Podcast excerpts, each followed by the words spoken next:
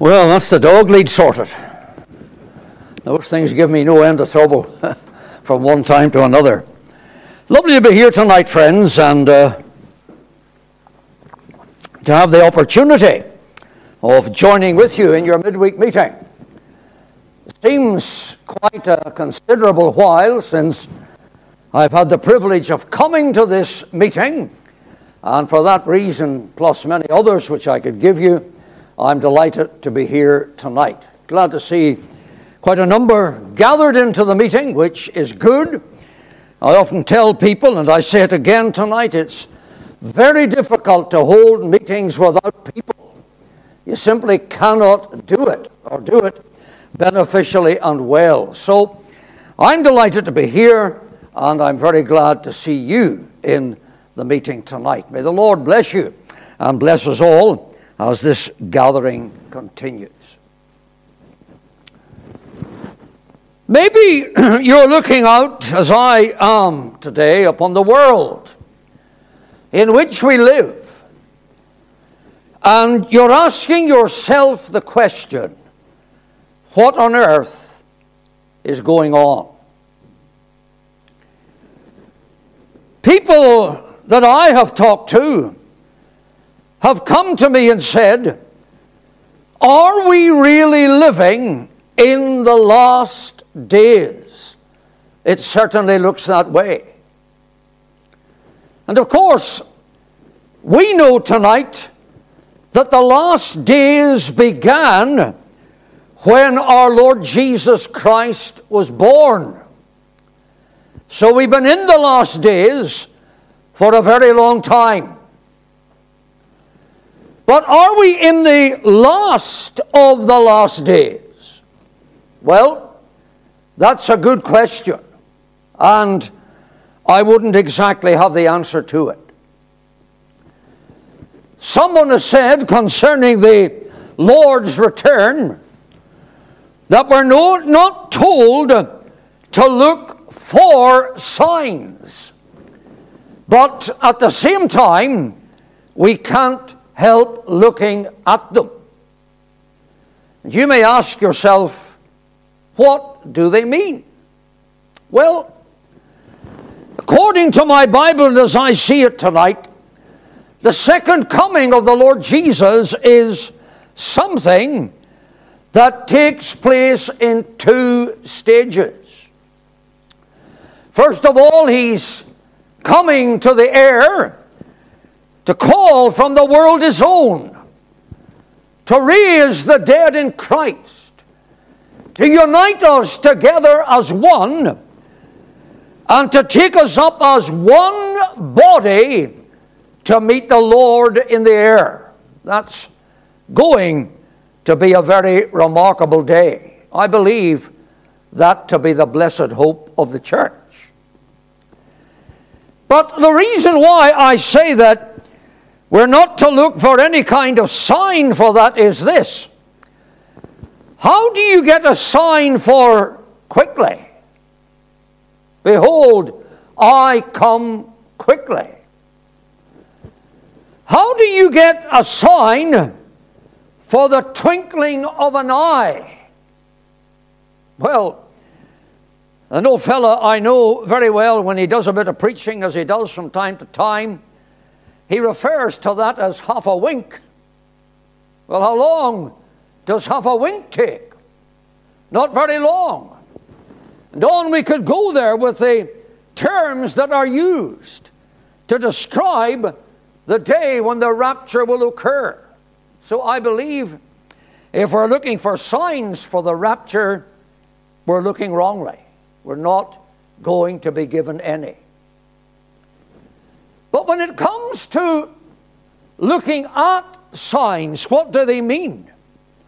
Well, I honestly believe they mean this. They're looking at signs, a multitude of them that are given to us in this book, which deal with a revelation. When the Savior who came for his own and took us all away to glory is coming back again with his own. And he's going to set up here on earth a mighty kingdom which the scriptures tells us will last for 1,000 long years. That's what we call the revelation. And of course, that is going to occur. But we're living in very remarkable and at times very stressful days. So many believers I've heard saying this that as they look out upon the world today, they find it very, very depressing. I can understand that. Pastor friend of mine that I know very, very well and have done for many years. He's one of the happiest men I've ever met. And I said to him one day, I said, How does it come that you're so cheery and happy all the time? Well, he said, There are two things that I refuse to do. I said, What are they? He said, I won't read a newspaper. That's a start. You couldn't believe what they're writing them anyway. So he won't write, read a newspaper, and he says, I won't listen to the news either on the radio or the television. So he said, I'm just happy enough to go along with the Lord and serve Him and to do it to the best of my ability. And boy, I can tell you, He really does. However, when you look out in the world, friends, you wonder to yourself, how long can this old world go on? And I'm not going to spend time in the meeting tonight talking so much about signs to you. But you can do that for yourself. But I maybe try to whet your appetite with one or two. You see, the scriptures tells us that in the last of the last days, there's going to be wars and rumors of wars. What about Gaza tonight? What about Ukraine tonight? I have to go to a meeting tomorrow evening to speak to a number of Ukrainian people who have made it here. And probably will have to do something I always dread doing that's talking through an interpreter. I don't know anything about their language at all. So I hope they have an interpreter. If they haven't, they're in trouble, and so am I for the meeting tomorrow evening. But my friends, I know a man very, very well who is very knowledgeable when it comes to world affairs and the events that going, are going on around us. And I rang him up the other day on the phone And the reason why I rang him was this I said, Tell me, you keep your eye on world affairs. And I know he does this in a very excellent manner.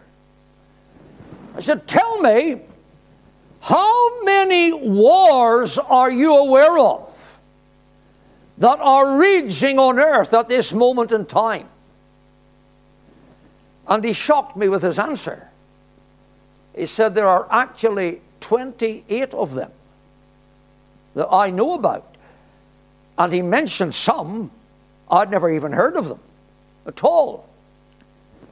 But our wars and rumors of wars, when you hear that kind of a testimony, not there today. They are. And what about earthquakes? Well, they don't seem to even make headline news anymore. They are terrible, terrible events. I've never seen an earthquake. I've never seen the effects of it just standing there and looking at it. I would have to rely on what is beamed into my room, no matter about my pastor friend. If he won't look at it, I do. But they're a horrible experience. And those are two of the things that are to characterize the end times. One more I'll give you as it was in the days of Noah. So shall it be in the days of the coming again of the Son of Man. I want to tell you, friends, we've been in the days of Noah quite a while. We have a government. Now, I'm not a politician or anything like that. I'll vote, but that's about it. Uh, but I do kind of try to keep an eye on what is going on. And they have legalized on these islands here every single crime and sin for which God sent the flood, for which He wiped out Sodom and Gomorrah, and for which He destroyed Jericho. I could go on. They're all legal practice in our land today. Listen to the word of the Lord again. As it was, so shall it be in the days of the coming again of the Son of Man. We've been climbing that ladder, friends, on planet Earth for a long time. The tragedy is, I feel, that we have become so terribly affected by the seriousness of it that it doesn't seem to hit us the way it should. Maybe I should say, so terribly unaffected by the way it has happened that it doesn't seem to hit us the way that it should. What I've discovered is this very often in the preaching of the gospel, I get the opportunity to talk to people that are not saved, and I've seen them trembling as they've talked to me about the days in which we live. They don't want to be lost. And yet, the tragedy is some of the ones I've dealt with don't want to give up their sin either and come to the Savior. That's a dilemma. But somehow the church today is very, very much asleep to the reality of the Lord's return. I'm not going to do this, but I wonder if I ask for a show of hands for everyone in this meeting who has been thinking about it and praying about it today, what would I get? Would I be looking into a desert? The very next event on the divine time clock, the coming of the Savior to the air. And I fear very often we're going to be caught up and caught on. I don't think you would want that. So that's what I'm burdened about tonight for this meeting. To prepare ourselves as the people of God for the day when Christ will come. I have a very close friend, a brother in Christ. He lives in the Armagh area. And it's always generally a pleasure to meet him. But you have to know him to know him. That makes sense. Whenever I met him at first, I thought he was the biggest nutcase I'd ever come across in all my life until I get, got to know him. And when I got to know him, I discovered he was a highly intelligent man in his own way. He talks about everything as he sees it. How did you come here tonight, James? I came by the MI instead of the M1. I'll give you a ring in the telephony instead of the telephone. And on I could go. I hope you ladies won't be insulted by this one, but I was walking through Armagh one night and I met him. And uh, very rarely have I ever seen him without his wife being with him. I said, James, you're out on your own tonight. I said, I am. I said, Where's the good lady? and he looked at me and he said, This. She's away to the Waybreg. You know, this slimming club. You know, the Waybreg that you would weigh cattle on. I didn't tell her what he had said. Sorry, ladies, that wasn't meant as an offense. But that's the kind of James. But why I'm telling you that, my friend, is this. I was standing in a DIY shop in Craigavon one day, and I was patiently waiting to pay for some things I had picked up. When all of a sudden, a hand got me like that, just there on the wrist. And I turned around quickly, and it was him. And he looked at me and he said this Brother, are you ready for the liftoff? You got that? Now, that was his way of putting it. The liftoff, when the Lord will come and lift us off this planet in a moment, quickly, in the twinkling of an eye. I want to tell you, friends, that got into me. It really did.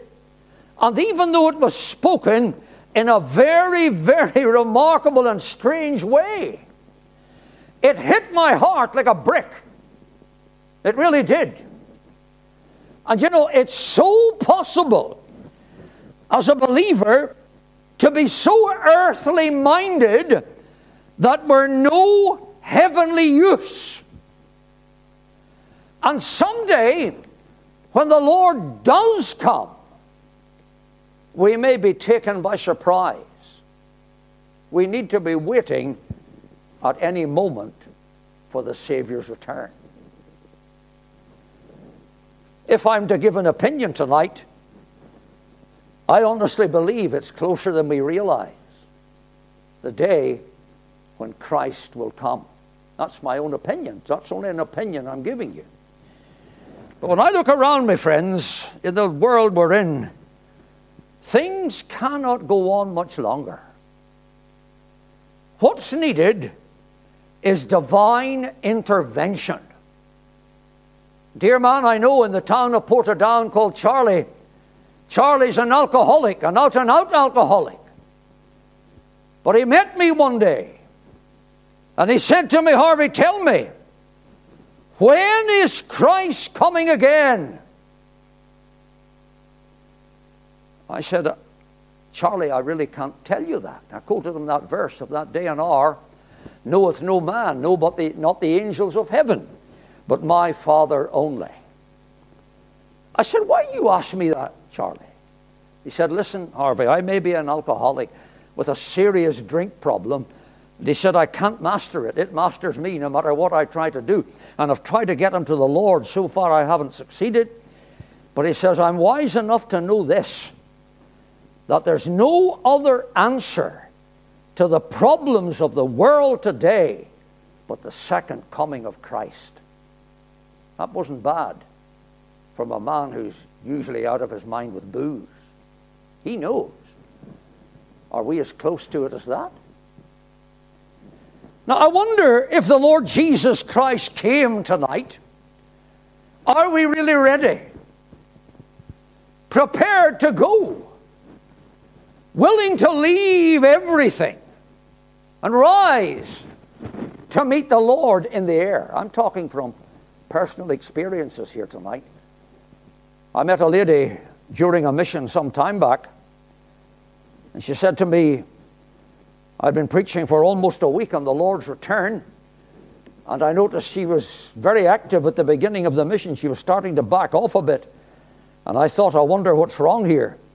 And I made up my mind to go and see her, and I did. And she told me this. She said, My husband and I came to this area to live, and he's a chemist. And about a year ago, he managed to buy a business for himself. She said, Our two boys are now in college being educated. She said, We've got this lovely bungalow. The day I met her, she was out pruning roses in the garden. And said, I'm going to be honest with you. Your preaching about the Lord's return annoys me. Because she said, I'm not really willing to go. Do you hear that? That's not a yarn, friend. That's a fact. I'm not really willing to go. Wonder how we stand on that one tonight. I'm not telling you anything but to look in. That's all I'm asking you to do. And examine your heart and see where you stand in relation to this matter. However, I want to take you to the rapture tonight, and I want to bring you up into heaven. And I want to show you what lies before you as a child of God as I, if I possibly can. And into this tonight, I want to try to intermingle the golden crown. Now, there are six crowns in the Bible. Let me make this clear that five of them have got to be one to be worn. I'm not talking about them tonight. There's only one that I'm guaranteed, and that's the golden crown. It's the status symbol of the child of God, and every believer will get it. But if you want the other five, then you've got to work. If you, if you haven't done well, friends, you will not hear well done. That's how it is. But we want to talk about the golden crown a little bit tonight, and maybe that will inspire you to think about the rest. Now, come with me to the last book of our Bible, the book of the Revelation, and let's turn to chapter number four. Revelation and the fourth chapter. I've been reading through the book of the Revelation recently quite a bit, looking at some of the signs and symbols there and seeing if there's any comparison between the revelation and many of the things that are going on in our world tonight. You would almost think sometimes you were reading from a daily newspaper. That's how it is. Read the revelation when you get an opportunity. And I think you'll find I'm right there. It might shock you just how much this book has begun to be unfolded. Now, are we in the beginning of sorrows? There's that possibility. The beginning of sorrows comes before the Great Tribulation. But we want to go to this chapter, and I want to deal, if I possibly can, with the opening four verses. And I want to give you a word for every verse. Verse 1, lock into your mind the word rapture, the rapture of the church. I remember a dear brother one time inviting me to come and preach on the rapture of the church, and I said I would go. And he put an advert into the paper, and I don't know what on earth they did, whether it was him or them, but when the advert came out, that Brother Shaw would preach on such a night on the rupture of the church instead of the rapture of the church. Well, maybe that was more appropriate, I don't know, but that's how it went into the daily paper anyway. I had some fun sorting that out with a number of people that I met, I can tell you. But uh, that's just an error of typing. That's how that one worked out. However, let's get to this chapter. Now, John says, After this I looked. Let's take a minute there. After what? After chapters 2 and 3, which bring before us a graphic account of the church age, right from the day of Pentecost until the conditions that will prevail when Jesus comes again. I won't do it tonight, but I'd only need to take you to the meanings of the names, and we could prove from history beyond a doubt that those two chapters are a prophecy. You take the word Laodicea, for example, the word Laodicea means the rights of the people. Could you get a word to sum up better the day and age in which we live? It's rights and wrongs everywhere. But what John is saying, when that's all over, I looked. Now, watch this. He had been looking earthward, but now his attention is drawing, drawn heavenward, and a great revelation comes. Now, watch till we see what he saw. And behold, a door was opened in heaven. Now, let me make this plain tonight, friends. that as John is looking up, he doesn't see a door opening. No, no.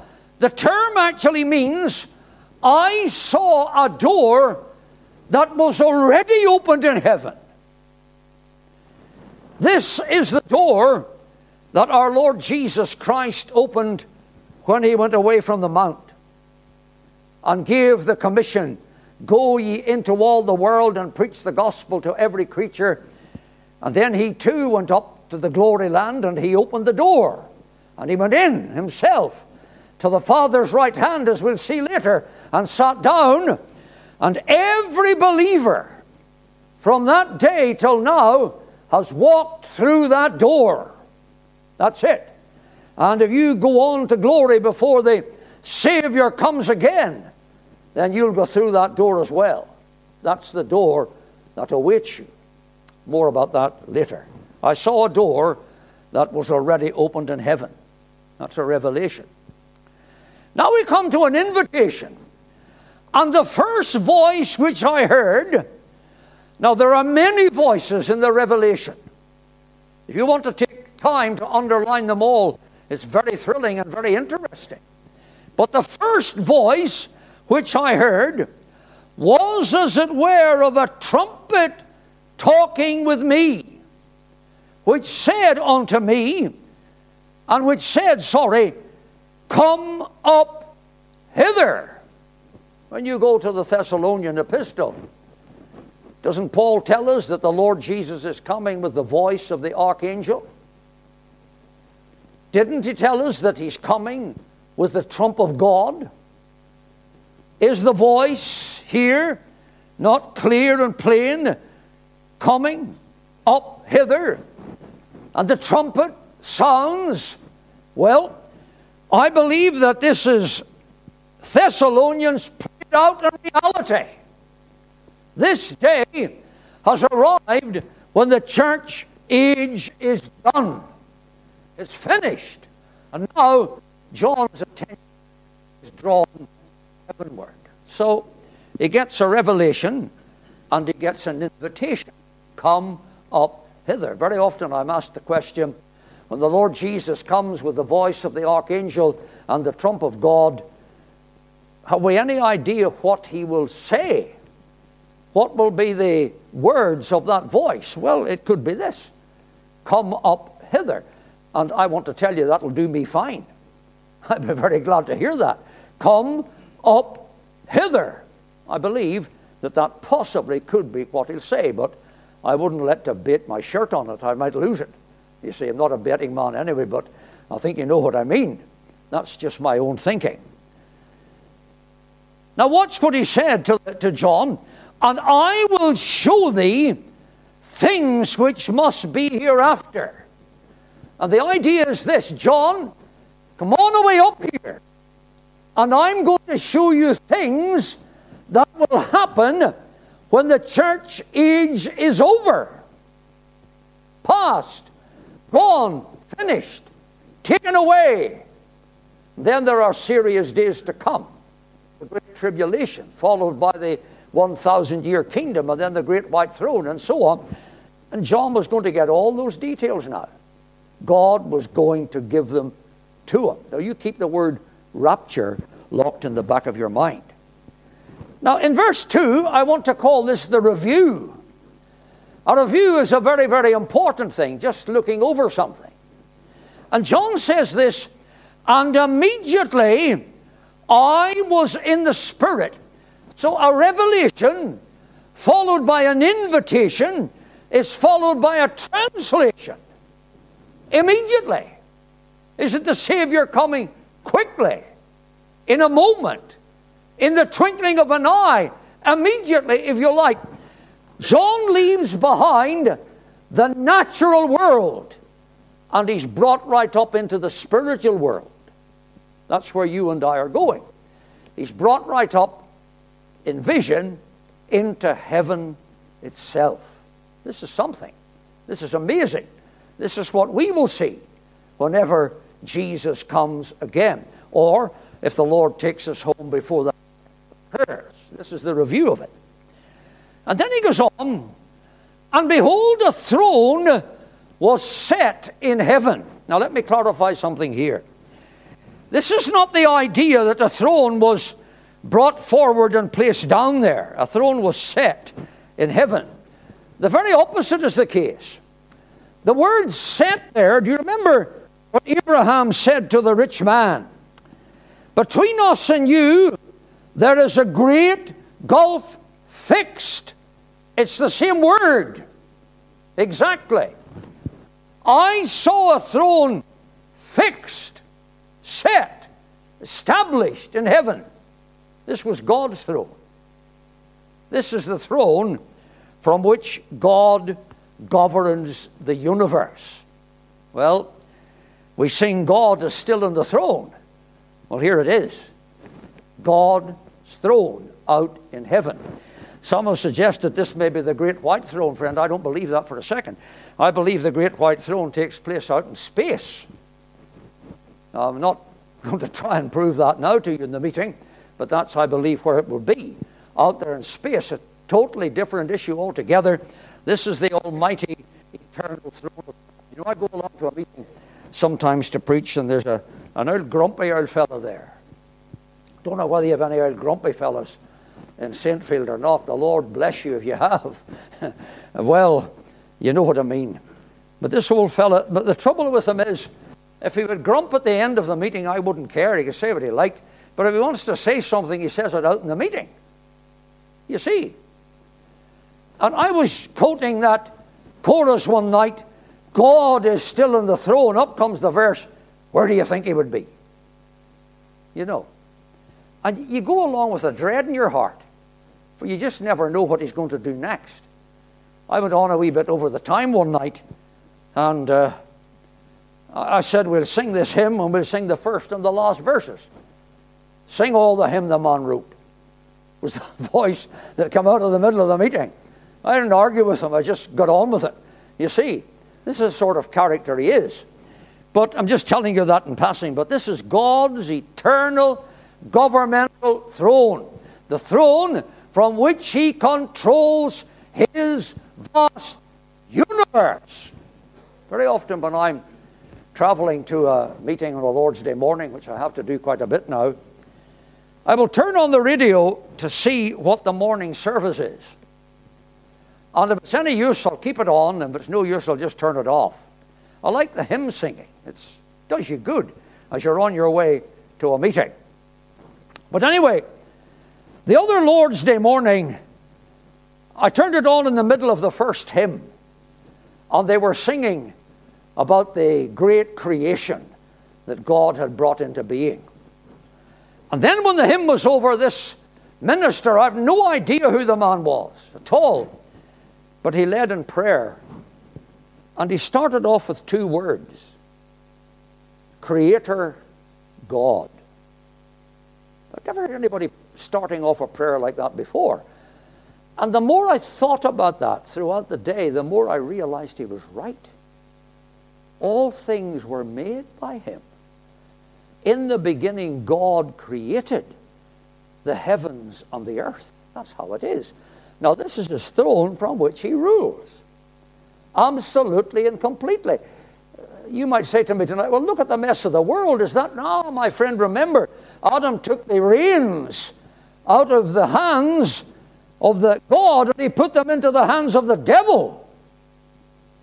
But Christ will come out one day in resurrection power and he'll take the keys and all back. And that's the day we await for. A longing day that is as yet to come. But let's go on a little further. He said this, and one sat on the throne. Wonder who this is. The one who sits on the throne. Now, let me say this, especially to young believers who may be setting out to study your Bible. I do not like to hear people speculating about what they think something is teaching. There's something that you should learn. I learned it many, many years ago. And it's what we call the law of first mention. This book of Revelation is into the other symbols.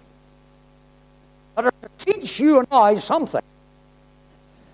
Find the symbol, find where it occurs first, discover the meaning there, and it never changes.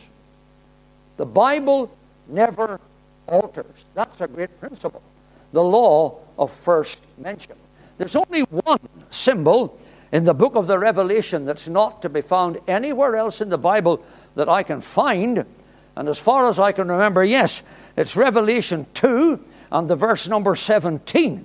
It comes in in the Lord's message to the church at Pergamos. We read this He that hath an ear, let him hear what the Spirit saith unto the churches.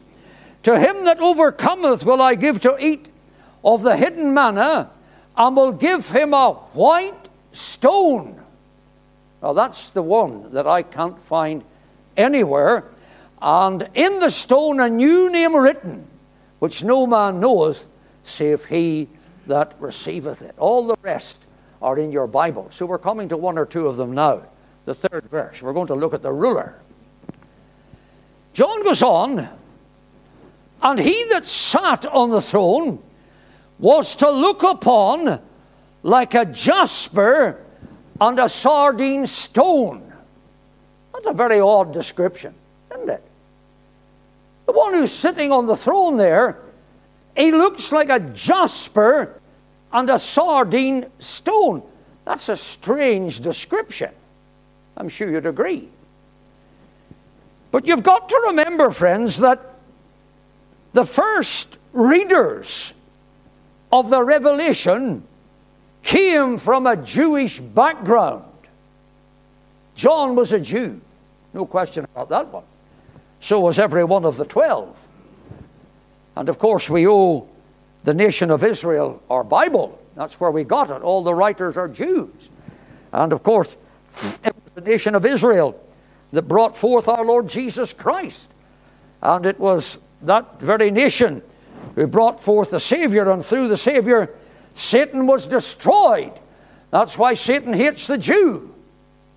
It produced that which annihilated him, the Lord Jesus Christ. But what's this jasper and a sardine stone mean to a Jewish mind? Well, if you go into the tabernacle, I won't turn this up tonight, you'll find in the tabernacle there was the breastplate of the high priest here, which he wore. It symbolizes our Lord Jesus Christ taking the people of God into the presence of God on his heart. He wore it here, the breastplate. There were 12 stones on the breastplate. The very first stone was the jasper stone. And the very last one was the sardine stone. So we're looking at the first and the last. Didn't Christ say, I am the first and the last? But can we go a little bit maybe tighter or deeper in this? Because if you take the word Reuben, it means, behold a son. Israel's oldest boy. Behold, a son. And you take the word Benjamin, it means son of my right hand. Not hard to know who's on the throne. Sit thou on my right hand till I make thy foes the footstool of thy feet. The throne is Christ, beyond the shadow of a. Yes, he swapped the tree for the throne. And there he rules in reigns, in royal and regal majesty. He sits on the throne. Now, let's go. My goodness, look where this clock is. And there was a rainbow round about the throne. Now, I heard someone on the television there one night talking about rainbows, therefore I was interested to listen. Every rainbow you see is circular. So if you're looking for the end of a rainbow to dig it up and find a pot of gold, you're wasting your time. There is no end to it. And there's all kinds of colors in the rainbow. I used to know them, but I can't remember them now at all. I was taught them when I was at school. But here's a strange thing there's a rainbow round about this throne in a vertical way, up this way, up and down. In sight, like unto an emerald. Green only. Now, I've never seen a rainbow like that. When you go into heaven, friend, you'll see this throne. And you'll see the one who sits upon it. And you'll see this great rainbow that encircles the throne. Why is it there and why is it green? Well, God put the rainbow in the cloud to tell the world that He would never again destroy it with a flood. That we know. But the emerald is another stone of the breastplate of the high priest. And it's the symbol of the tribe of Judah. And it's praised. Is God not to be praised for the way he has kept his covenant? The world has never again been destroyed by a flood. I know that miniature floods have come. Now, that answers the question was the whole world covered with a flood? Yes, it was. There's no doubt about it. But there's these things that occur from time to time. We had down there in Downpatrick and so on. Terrible, terrible experience for the people there. God never said that wouldn't come. He said he would never again destroy the earth, the world, a flood. And he never will. He'll destroy it the next time with fire and brimstone. That's another issue. Now, I've got to leave that there. There's much more I'd like to say. So we've had the rapture, the renew, the, the ruler. Let's come to the reigning. Well, this is where you and I come in. This is very special. Now, watch if you want to know a bit about your future. And round about the throne were four and twenty seats. Now, I'm not a Greek or a Hebrew scholar. Sometimes I wish I had learned a bit, but I never did. But I learn what I learn from others, and I, I understand that the word that's rendered seats there is the very same word as is rendered throne. So it could be read, around about the throne were four and twenty thrones. Now, this is not upwards, this is circular. Round about this throne where Christ is sitting, there are 24 other thrones. So, this, beyond a doubt, is a reigning scene. 24 other thrones. Very, very significant. And then he goes on to say this I saw four and twenty elders sitting there, each one on the throne. Now, what on earth are we to learn from that? 24. Well, what we have here, my friends, is the whole priestly family of both the Old and New Testament. Now, let me show you something.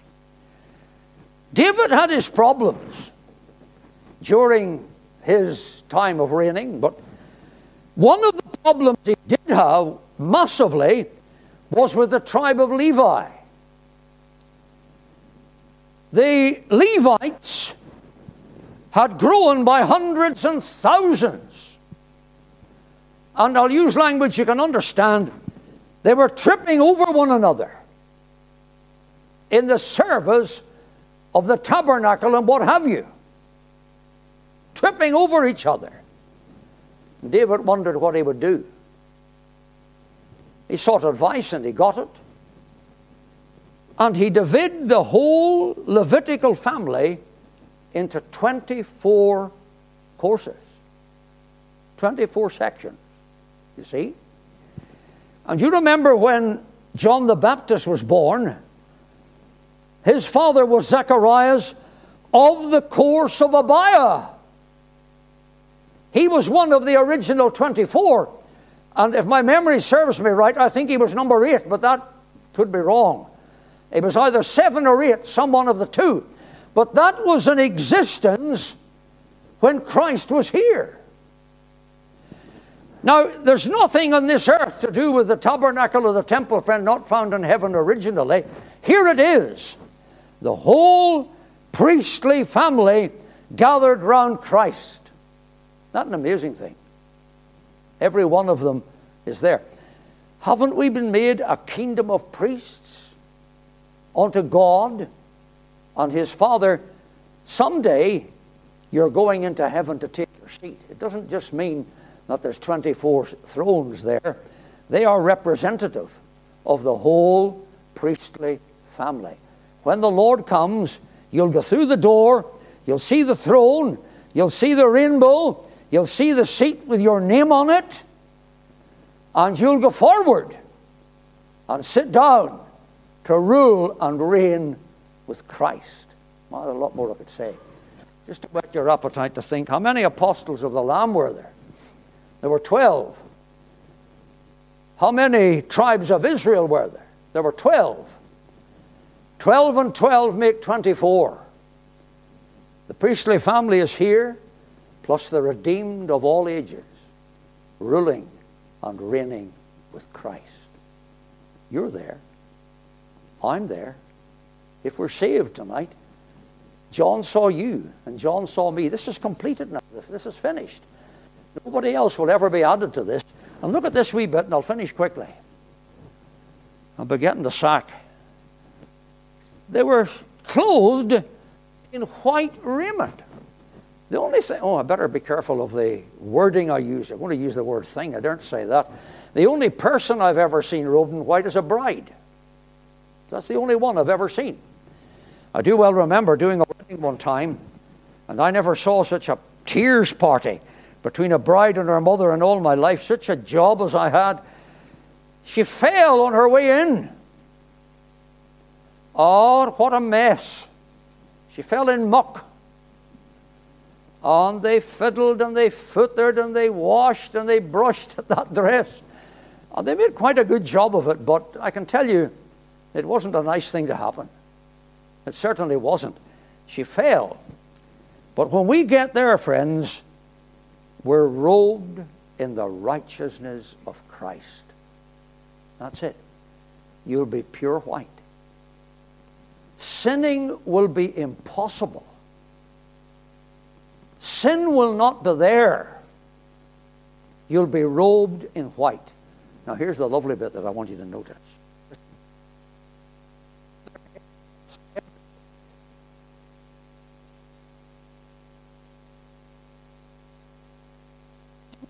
Christ has not been set up yet. Comes in further along. Hasn't been set up yet. The moment you go to heaven, robe and a crown.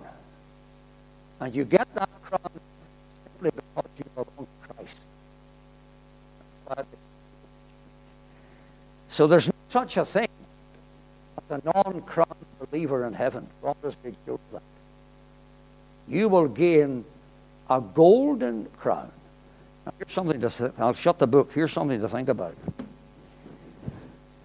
I don't wear a ring and never have done of any sort. I had a brother, a friend, a cousin of mine, who was putting up the back of a door one day in a lorry. I don't know what on earth he'd done, but his wedding ring caught in the hook, and the lorry drove off and it tore the finger clean off him. And that put the idea of a wedding ring out of my head forever. I'd never wear it no matter what I had to do or how much I was coaxed. I just wouldn't do it. But uh, I'm not an awkward character, mind you, but I do like to keep all my fingers if I possibly, possibly can. That's what happened to him. But here's the thing about this gold, and you can go home and have a good think about this. If you your finger tonight, it's yellow color, it's gold. The gold in heaven is so pure, it's white. It's actually transparent. You can see through it. That's a remarkable thing. And that's the kind of crown that you and I will get. Heaven's a wonderful place, isn't it? Are you glad you're going? Nobody. Oh, come on. Are you glad you're going?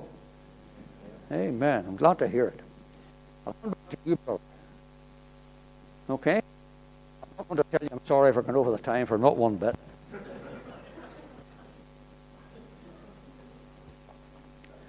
I have a wee grandson at nine year old, he's character. The size like me, I don't know whether he is or not. But uh, I was teasing him one day, uh, one about something, keeping him going, you see. He looked at me, he says, Ghana, he calls me Ghana. You preach and you tell lies. that shut me up. there it is. He was probably right.